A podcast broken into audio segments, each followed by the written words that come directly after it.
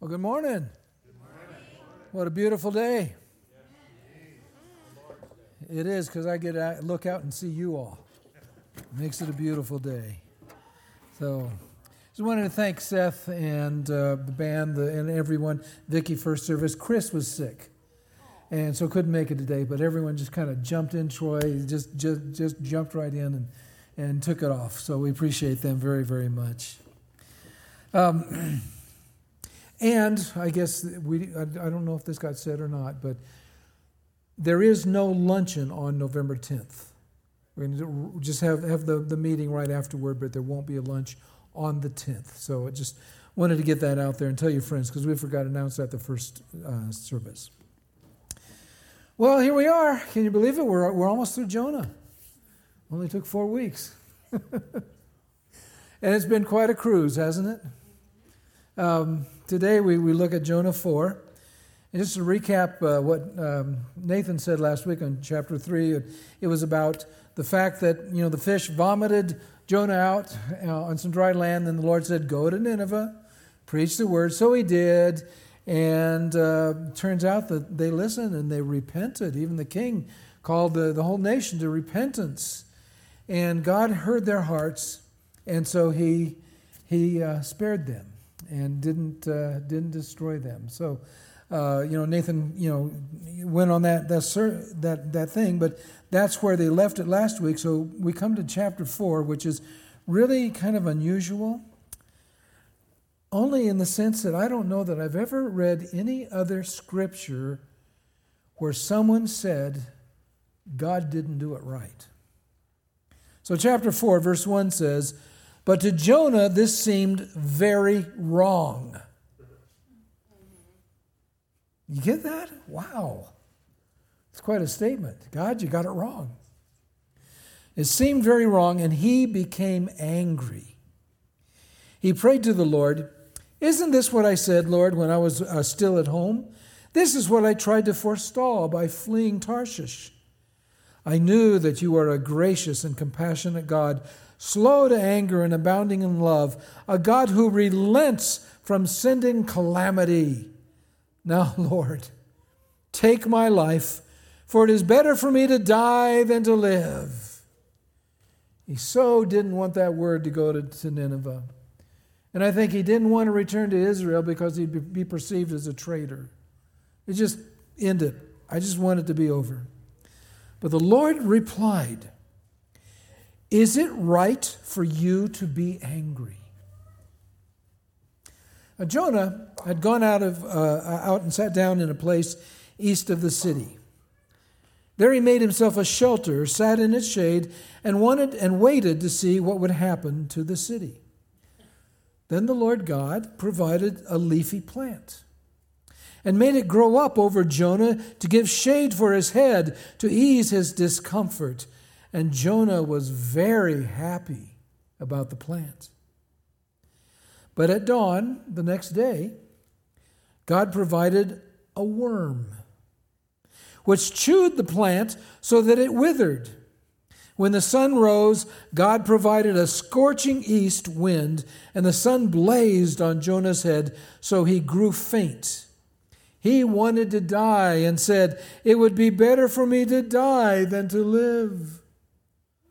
But God said to Jonah, is it right for you to be angry about the plant? It is, he said. And I'm so angry, I wish I were dead. But the Lord said, You have been concerned about this plant, though you did not tend it or make it grow. It sprang up overnight and dried and died overnight. And should I not have concern should I not have concern for the great city of Nineveh, in which there are more than 120,000 people who cannot tell their right hand from their left hand, and also many animals? And it ends here. Hmm. You know, I, I, I, was reading about that 120,000 people who don't know their right hand from their left. Either is referring to all the people who, because they were so vile, so violent, so corrupt, they didn't know what was right, Or he's talking about there might have been, as, they, as some say, 600,000 people, and 120,000 of them were children who did not yet even know how to make decisions in life, and many animals. So I'm thinking, I'm picturing God sitting up on his throne, and he's looking down here, and he's shaking his head, and he's going, Jonah, Jonah, Jonah, when are you going to learn? You try and run and hide from me, even though you know it was impossible. I saved you in the belly of a huge fish when the sailors threw you overboard into the, the storm driven sea. You actually prayed from the depths of the sea, and I showed you my mercy and had the fish vomit you out in dry land. I called you again to preach to Nineveh, and only then, reluctantly, did you go. And Jonah, that wasn't even a half hearted message you preached to them. Still, I, being a merciful God, as you well know, I chose to spare those people from death because they repented. And now, look at you, still sulking because I didn't do what you wanted me to do. Jonah, Jonah, Jonah. When are you going to learn that I am God and you are not? It may surprise you to learn that the book of Jonah is not about Jonah, although it is a, a real, true story. Jonah, as much as it is, about us, about you, about me. This is our story. This is my story. This is your story. So let's start close to home. How many of you have a neighbor who, for example, if they moved away, you wouldn't be bothered at all? How many of you live next door to a neighbor who fills their trash cans to overflowing? The squirrels come along, rip open the plastic bags, and all the trash blows into your yard, and you're stuck having to clean it all up. How many of you have a neighbor who has a thousand dandelions in their front yard, and you're stuck trying to fight and dig and spray them like crazy so that to keep that yellow menace out of your picture perfect yard? And what if you woke up one morning and God told you, go to your neighbor and invite them to church? No, no, no, no, no, no. God, wouldn't it be much easier if you just put a for sale sign in front of their yard? Let them sell, send in a new family that I can get along with. That's what you really need to do, Lord. Besides, if I ask them to church, what if they say yes? That mean, might mean that I would have to sit with them. What if they actually accepted the Lord and decided to commit themselves to Jesus? Why, they may want to talk about Jesus with me all day. No, Lord, not me. That's too much to expect of me. You know, it's extremely unlikely that any of us will ever be called to go to Nineveh, to a place like that, and to preach to them. But we each have our own Nineveh to which we are called. Maybe our Nineveh is to go to someone who is totally different than us, uh, someone of a different religion, of a different economic background, of a different culture, or worse, a different political point of view. God forbid that Democrats and Republicans could actually sit in the same house of worship and worship together. I can't believe I just stepped over that line. but to me, being a believer about Jesus is not political. Jesus is king. Jesus is sovereign. Jesus is Lord. And we don't elect him into that position and he is Lord over all nations and all people and all government and all government leaders. He's Lord over Congress, he's Lord over Senate, he's Lord over the White House.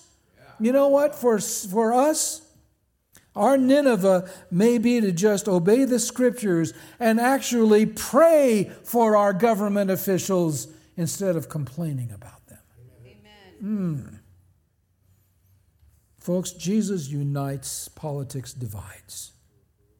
I just wanted to say that this week is election week. Keep it in mind in a couple of years. God wants, you know, if God wants you to minister to someone who thinks differently than you, what are you going to do? Wait for a fish to show up? and none of us have had to experience three days in, a, in a, the intestines of a fish, but we've all wrestled with God. Last week or two weeks ago, uh, Nathan, uh, Steve said that uh, when you wrestle with God, you're not going to win. When you wrestle with God, the only way to win is to lose. You know? Yet we do wrestle with God, and inevitably, the Lord releases us from that struggle so we can start over again and be obedient to his call.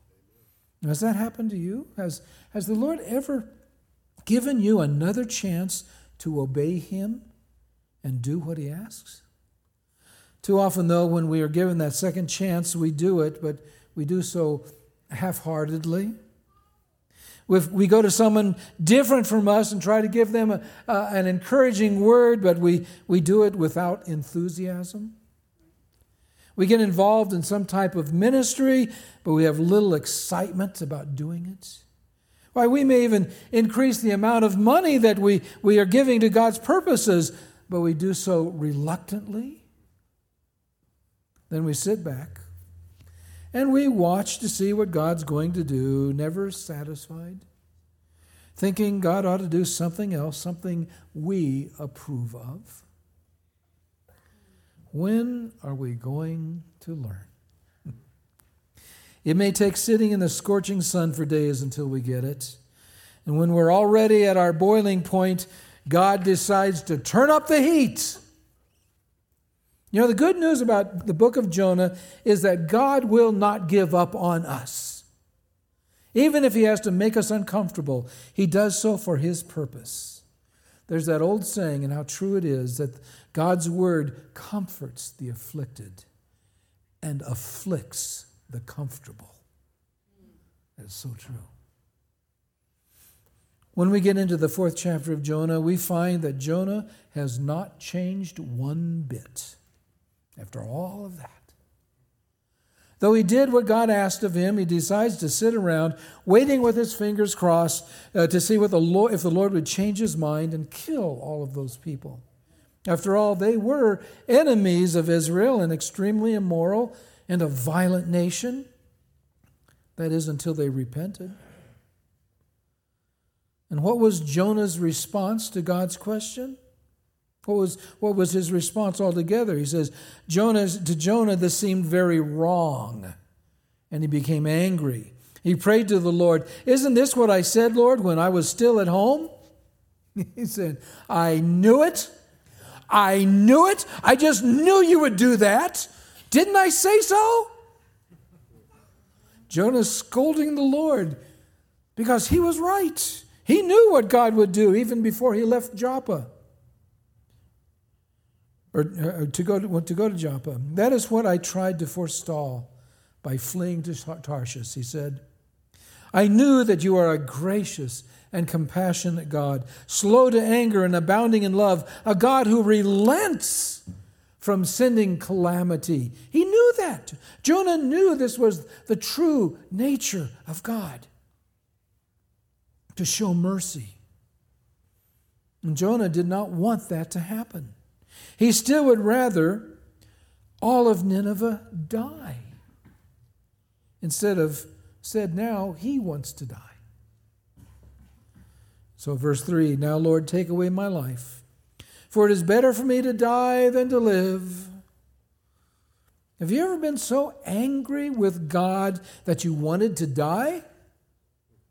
That's a lot of anger. Man. We may not have fallen that far into despair, but we've all had anger toward God.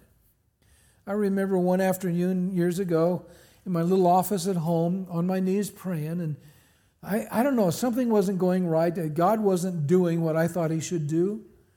I don't know if it was a decision I need to make or I don't remember what it was about. I just remember being on my knees and at that point raising my fist to God in anger. And when I looked at my fist, I burst out in laughter. I'm going to threaten the Almighty God with a clenched fist? The Lord's going to say, uh oh, Tom's getting mad. He's clenching his fist. He might punch me in the nose. I better do what he wants. oh, my. The Lord answered Jonah's prayer, not with what he wanted to hear, but with a question. But the Lord replied, replied Is it right for you to be angry? What is Jonah's answer? Silence. He would not answer God's question Is it right for you to be angry?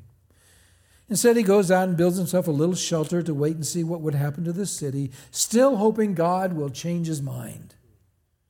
He was silently challenging God to change his mind, to do what Jonah thought was the right thing for God to do, to wait in silence as he gives the Lord time to think about it and change his mind. Have you ever done that, given God the silent treatment? Actually, we probably do it all the time.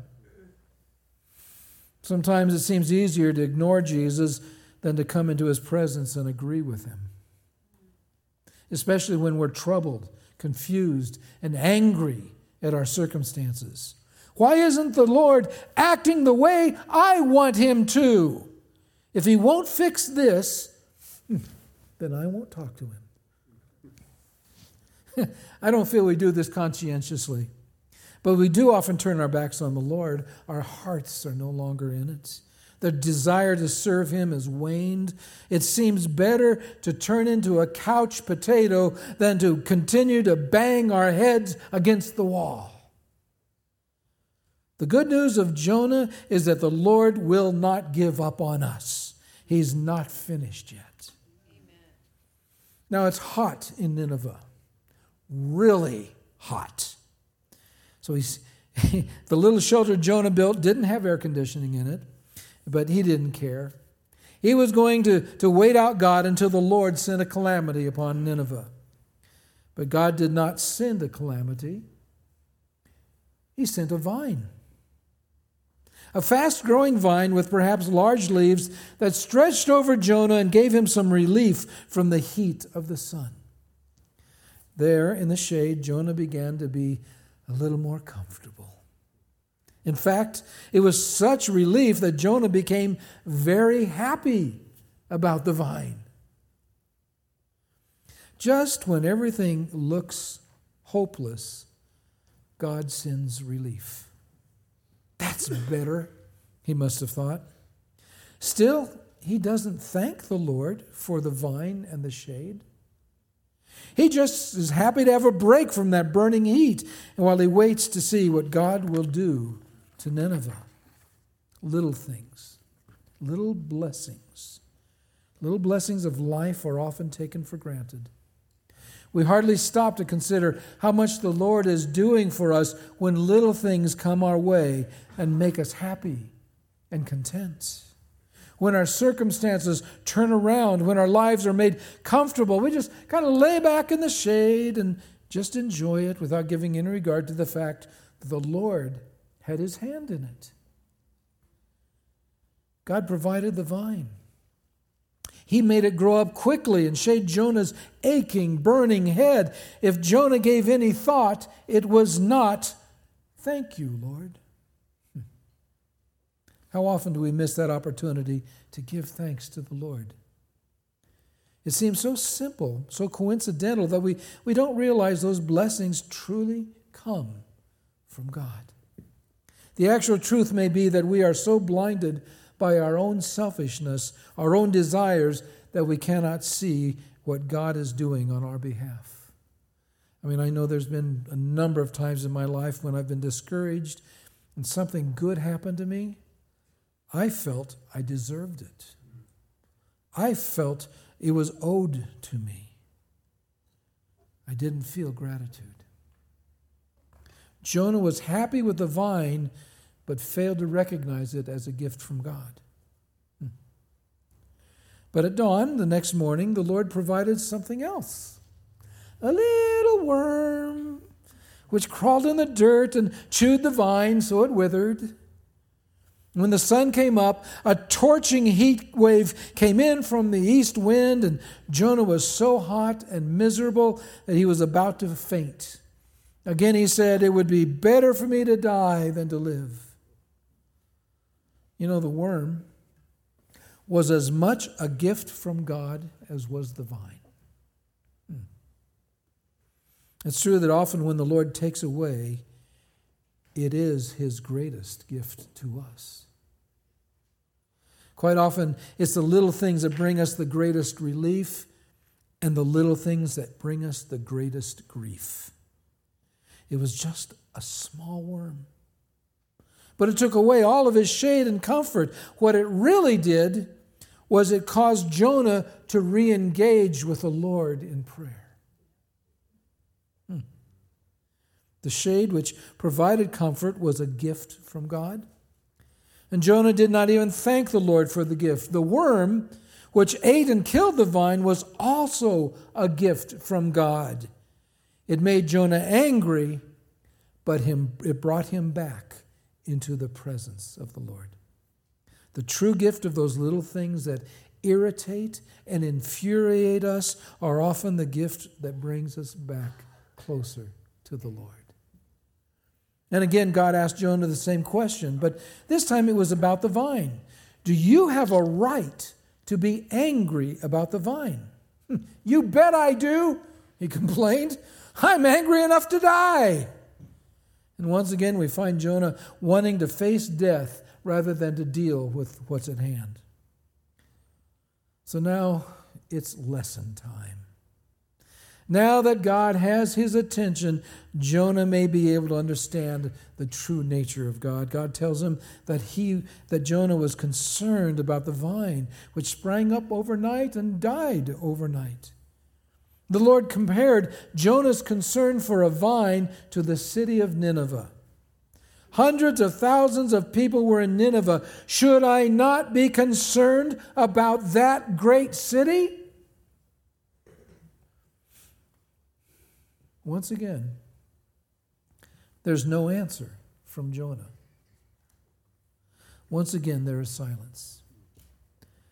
However, I believe that the writing ends with this question because it is a question not being asked of Jonah, it's a question being asked of us.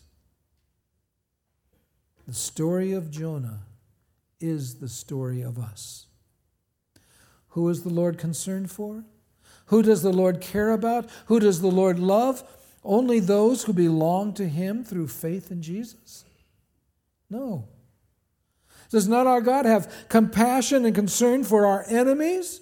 For the people who are not like, like us, who, who are in our little circles of influence, for, for people who just are different than we are? Is Jesus not concerned and filled with love and compassion for those who do not think the same way we do? Who have different opinions politically, morally, religiously? Does he not love those who reject him and reject us and insult us, who ridicule and demean our very existence? You know, the, the question is actually two sided. The first, the, first, the question is rhetorical Should God, God not be concerned about the lost? The answer is an obvious yes, he should be concerned about the lost. He is. We only have to look at John 3:16 to see that. For God so loved the world that he gave his one and only Son, that whoever believes in him should not perish, but have eternal life. For God did not send his Son into the world to condemn the world, but to save the world through him. The relevant question is this If God is so concerned about those whom we might consider enemies, then shouldn't we also be concerned for them? If God so loves the world, ought we not also to be so loving as well? It is this question that makes us realize we are Jonah. Should we only be concerned about those we're familiar with, who like us and share our interests and values? Should we, not, should we only have compassion for those who are compassionate toward us? Should our kindness only be extended as far as the kind of people who are kind to us? Should our love for others only be for those who love us back?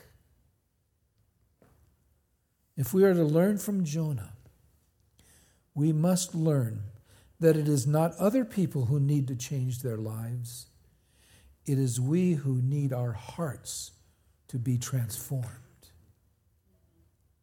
It is we who need Jesus to dig into our hearts like a plow in the field and plant the seeds of love and forgiveness and kindness and compassion for those who we really don't care about.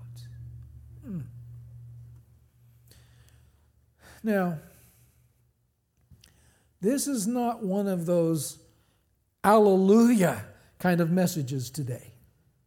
I can tell by the way you're just sitting there. This is a message which leaves us in silence, immersed by the question Where is my Nineveh? Who does the Lord want me to love with the same love Jesus has given to me? And the million dollar question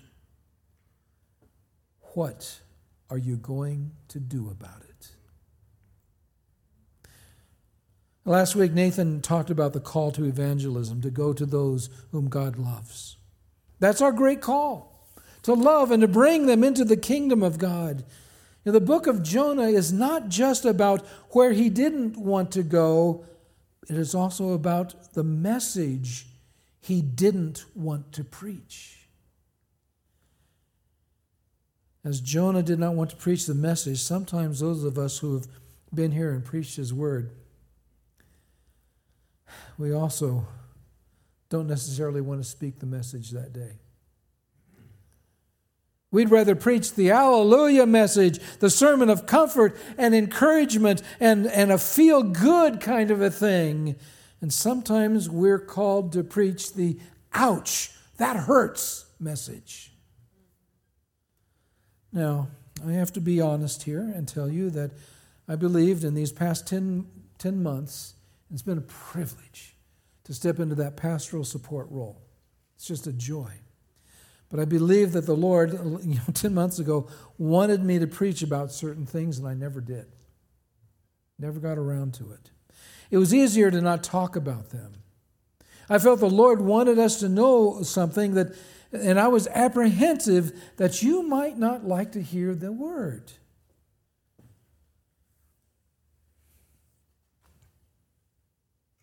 The word's God's word. Sometimes it's uncomfortable. Sometimes he afflicts the comfortable. And, you know, as a pastor, you just stand up here and you worry what are they going to think? How are they going to respond? Are they going to just, oh, he's just talking about that again? And, you know, and, and just turn it off. Like Jonah, I didn't want to preach this message, so today I'm going to summarize it. the question for you is what are you going to do about it? So, in your worship guides is a little insert called Believer's Do List. You all have that? It's not a believer's to do list, it's the believer's do list. This is not necessarily what believers ought to do or should do, it's what believers do. It's called church disciplines. And not the kind of discipline of a spanking or anything, but like a, an athlete who disciplines himself to train hard, work hard, eat the right foods, get the right amount of sleep, and discipline himself to run that race. This is the ch- disciplines of the church. So I want to just kind of review these with you today. because I felt I'd been a Jonah and hadn't said anything. So you get it today. The first one is the word go. Just go. That's the first discipline. Nathan talked about this last week, and we're called to action. We're called to enter our world with God's message of love and reconciliation, of forgiveness and peace, of hope and salvation. We're called to go out there to people we don't know, to people we do know, and present the gospel to them. We're called to do this. This is our call. This is our call. When Vicki and I were, were starting a, a, a church, it was like 1985. It was after that uh, that we started the, we started the church in 85. Um, there was a, a gentleman in the church who was actually the, the, the one who was the cause of the division in our church and you know the, the, the corruption and the fall of the church. But when you're, when you're meeting in a banquet room in a motel, because we didn't have a church building, you use the facilities that are there.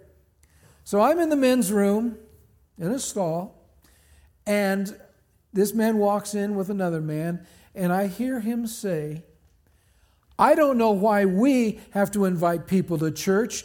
That's why we pay the pastor. So that was what I was up against. this is our job. In a couple of weeks, we get a chance to vote on whether or not we, we like this new man to be our pastor, to lead us. But this is our call. This is for us. This is what we're to do. Go, go, go. Number two, pray. Pray. And I tell you what, I, Grace Church is good at this. We've done really good. Um, I am just so, so blessed and so pleased by all the prayers that have just been pouring out uh, over this past year. Um, just keep it up. Keep it up. You know, we, we, we started that corporate prayer. We, have uh, it's just been powerful. It's been amazing and wonderful. People have been praying. Our church leaders have been praying. We've been praying. There's a question mark on that picture frame right there. We've been praying for that person that God would lead to us. We've been doing it. Keep it up. Keep it up. Keep praying. Author F.B. Meyer said, The great tragedy of life is not unanswered prayer, but unoffered prayer. Mm. It's been my privilege for these past 10 months, just about every Monday morning, to come down here, pick up these cards, these prayer cards, and pray for you all. And I tell you, there's, there's been a couple that have written the same prayer every time for 10 months, every week. And I just say, good, keep it up. Keep it up. Don't stop praying. Keep on praying. I'm agreeing with you. And, and, when, when we're praying together, when the leaders are praying, and when it goes out and the congregation is praying and our, our prayer team is praying, we're standing with you in prayer. It's what we do, it's who we are. Keep on praying. Keep on praying. Number three, meditate or Bible study. You know, if you're ever in that position where you want to hear God in regard to your everyday life, what do you want me to do? We begin by listening to His Word in the Bible daily. Daily. And I must confess, I don't do it daily. Anyway, I like how the scripture talks about in the first thing in the morning. Because I've discovered, especially when I was working hospice, I discovered that I have so much that has to get done. So much. It's overwhelming. I get up and I want to get an early start so I can get it done and just go for it. But I discovered, as many others have, that when I start my day in meditation and prayer, somehow that day just goes by smoothly. It all gets worked out. When I don't, I'm a mess. It's just, everything's just mixed up. Small doses. I might recommend something. I, I love this book, Jesus Calling.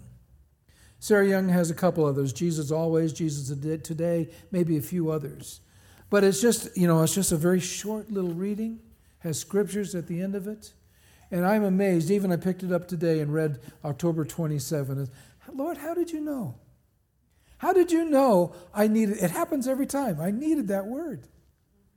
When we search his word, he will speak to us. He will do that. And I would I would recommend this too. If you've not gotten into that habit of, of a meditation every day, to start it. And if you find yourself you missed a day or two or a week or a month or whatever, don't worry about it. Don't try to go back and make up for lost time. Just pick it up where you are and start again. So if this one has dates on it, so if it's been a month, just pick to today and start from the day. Don't worry about what you've missed. Concentrate on where you are. And God will reach you, He will speak to you. Number four discipline is worship. Worship. Now, this is not as simple as it sounds. We have many distractions and options out there. We've got snow and ice. We've, we've got the Broncos. You know, there are so many options out there that, that keep us away. A few weeks ago, we went to California to celebrate with our, our kids. Our daughter in law is done with her chemo treatments, or radiation, and everything. And doing well. And by the way, thank you all for your prayers. Thank you, thank you, thank you for your prayers. But we were there uh, over the weekend and missed church on that Sunday. And I came back the next Sunday. It's like, oh my, I have missed this. I missed this. Do you miss worship when you're not here? And I always had a disagreement with Pastor Larry. He always called the music worship. He says, after the worship, I'm sorry, to me, it's all worship. Yes. It's all worship. The music that we sing together, and my own little bias is this that because we had, I went to a church one time, the music was so loud, I couldn't even hear myself sing. I believe God wants our voices to blend together in worship of Him. And you can't do that if you can't hear yourself singing. So, worship in music is, is one thing, but we worship together in prayer. We worship by hearing and responding to the Word of God. We worship in our tithing and our offering because it is our worship to the Lord Jesus. It, we worship when we fellowship with each other and hug each other and when we leave this place. It's all worship. We were made to worship the Lord. We were made, we were designed for that. Anybody ever remember their catechism class? I mean, that's in it. That's in it. We were made to worship God. Number five is fellowship. The Greek word is koinonia. I like saying that word. It's so nice, koinonia. And so much comes from our being together with, with other believers edification, encouragement, comfort. We need other people in our lives, they need us in their lives. And we know that. That's why we try to do so many things together. Why we have potlucks once in a while. Why we have game days. Why we do things together. Because we need one another. And we need to be there to encourage one another and uplift each other. Fellowship lets us know we're not in this alone. Whatever you're struggling with personally right now, you're not struggling alone. You have a church that is right there by your side. That's what fellowship brings. And now we get to the harder ones. Number six, serve. Ouch. There's plenty to do for the Lord. But you know what? I have always found this that those who do want to do more. Those who serve are so joyful and excited in their serving that they want to do even more.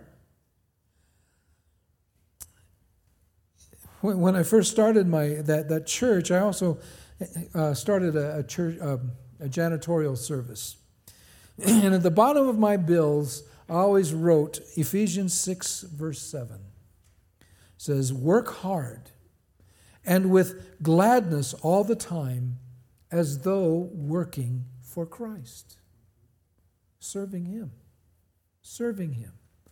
There's joy in serving Him. Now, I'll say this too, if you give me an extra minute here. Uh, whenever we have a church cleanup day, the toilets are mine. And you might think, yeah, yeah, you might think weird. I had two people after church, first service come up and affirm this, but um, the reason being is when I started that janitorial service, or when I was, I was before I started, I was working with another man. I had a daycare center to clean every night during the week. And, you know, that was okay until it came to the bathrooms. Mm-hmm. And I discovered that little boys do not know what a toilet bowl is for. In fact, the toilet roll is a target. And I'm in there having to scrub this stuff night after night after night. And one night I just got fed up and I said, Lord, I don't get it. I don't get it. I went to seminary. I have my Master of Divinity degree. I've been ordained. I've been a pastor. I started a new church because you called me this church. Why are you having me do all of this? And I had my answer. You need to be humble, Tom. You need to be humble. He taught me how to be humble before Him when I humbled myself there. So to this day, cleaning toilets is a joy because I remember that lesson. Working, serving with the Lord is a joy. It's not a have to, it's a joy. Oh, it's a joy. Get involved as if serving Jesus. And number seven, ooh, ouch, give yeah, this is one of the church disciplines. It really is. Give. Offering, our offering is not tipping God on Sunday mornings. It's not passing the hat. In fact, I've asked those who, who, who do speak up here to, to actually, before the, the uh, offering is received, to, to explain that this is really a part of our worship. This is really a part of our ministry. You know, this is why we give is so that God can do what He's doing through us. It's a deep response to what Jesus has done for us and to demonstrate our trust in Him. We give because He's given so much to us first. Everything belongs to the Lord. So in our giving, we're only giving back what's His.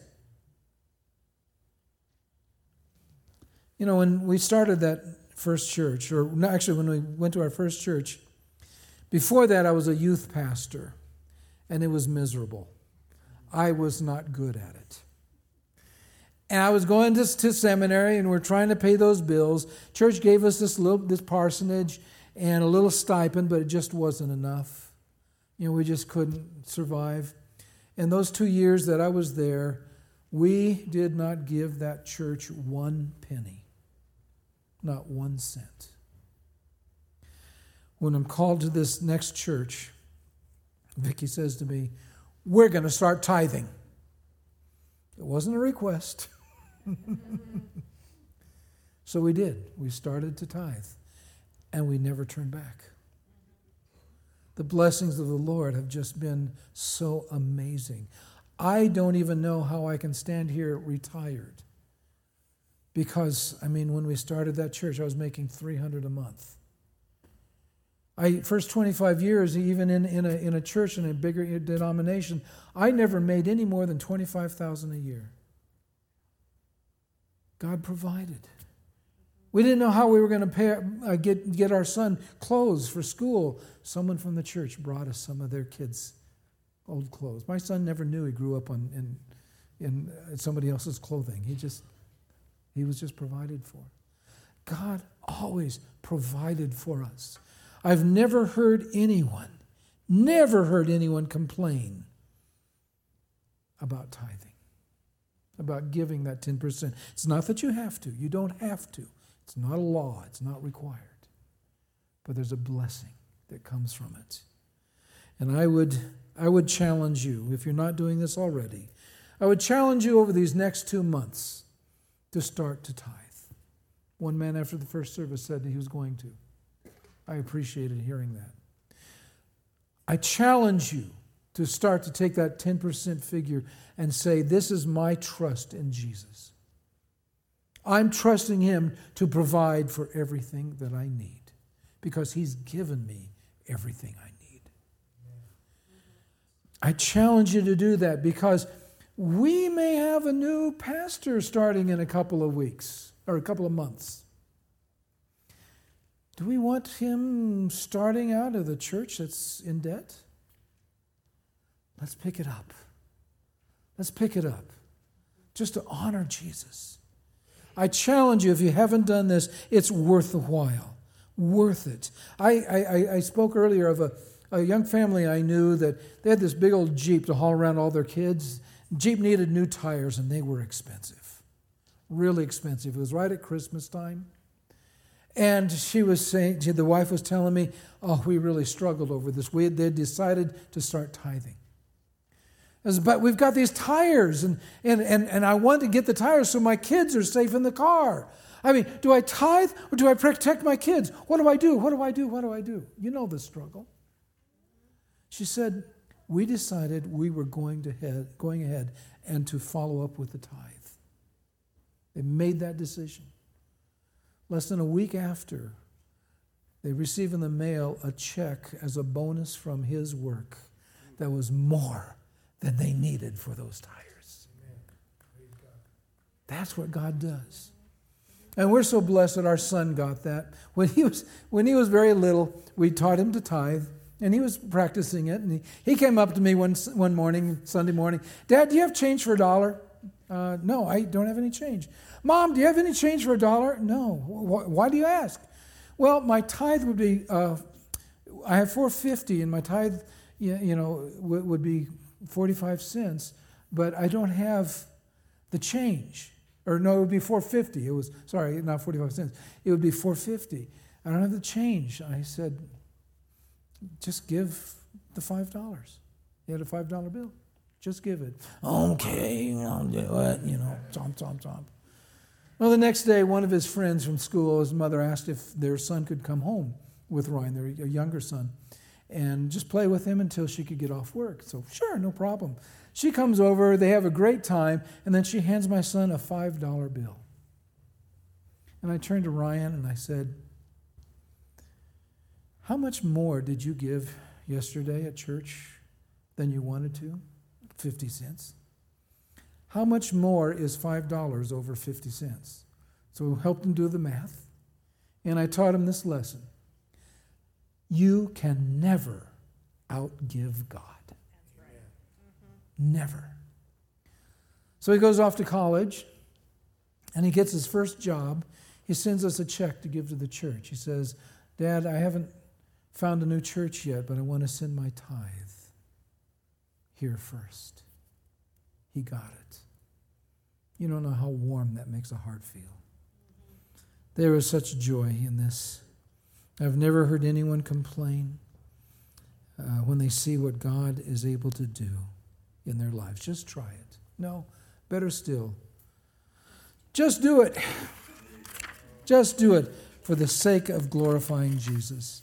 So take this insert home, meditate on it, pray on it, do, do it. This is for the church. This is not for the new pastor. This is for us.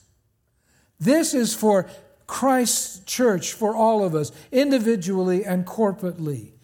It's not just the pastor's job.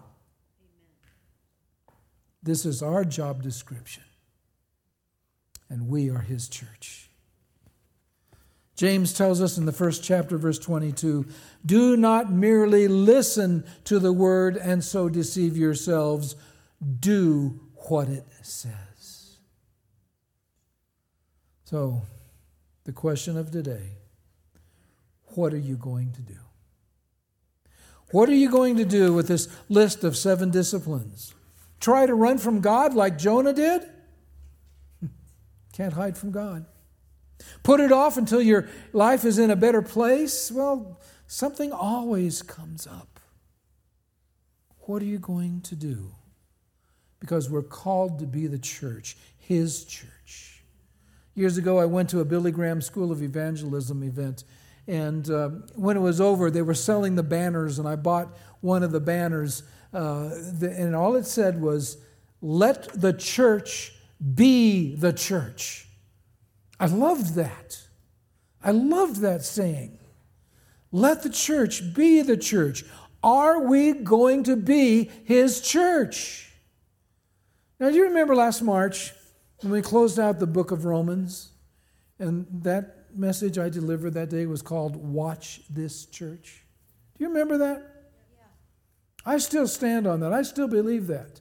I still believe that people's in the, people in the neighborhood are going to turn their heads and watch this church and see what's going on, see what's happening, because we are a church that honors and loves Jesus Christ. We raise him up as our Lord and our Savior.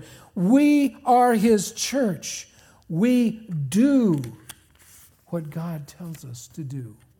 That's why this is a believer's do list, not a to do list. This is what we do. This is what his church does. So I leave you with a question. That's the title of the sermon. What are you going to do? Let's pray. Heavenly Father, I thank you for the message that we've found and received in Jonah, for the encouragement that we have um, through his mistakes, through his, his, his eyes, and through his heart because we realize in many ways we have been that way too. Thank you, Lord Jesus, that we can grow and learn a lesson from Him, and that we can, we can take His, this example to, to lead us up, to lift us up. Lord, we thank you for the privilege of being able to go into this world and make disciples of all nations. We thank you for the privilege of, of being able to study your word and meditate and to pray and to, and to hear you speak to our hearts. We thank you, Lord, that we're able to serve and even give because you've given us so much. This is your church to which you have called us. We are your body. And you do what you want to do through us. We thank you for that privilege to be able to do that. And so, Lord, we come to you today with our hearts made up. This is what I'll do because I love you. And we thank you for the privilege of sharing in your ministry the privilege and joy of being able to give in our tithe and offering because you love us so much. You give us everything we need. And we bless you for that. And may through this offering we be a blessing to so many others. You know our needs, you know their needs. Let us be the answer because we do this for you. In Jesus' name I pray. Amen. Did we work that out together? No. No, God did. This, this is worship. That's, that's how worship works. The Holy Spirit brings it all together. Wow. Thank you. We surrender. So, next Sunday, time change. Don't forget that. Change your, your clocks. There's a congregational meeting after the second service. There's also a women's retreat. And guys, husbands, you need to be here. Wives, if you're going to the retreat, hold them accountable that they come and bring the kids. We won't have classes for the children next week, but we will have, I think they're called activity bags for them to, to have something to do. So just come. Take this list Use it as a meditation. There's seven topics, one a day. Meditate on that. Pray about it. Decide what you can do, then do it. And pray for our pastoral meeting on the 10th and for our church to be able to hear and respond to God. And may the Lord be with you and be with his church and glorify his name. Go in his peace. Amen. And when you do go today, remember do not merely listen to the word and so deceive yourselves. Do what it says. Amen. Bless you all.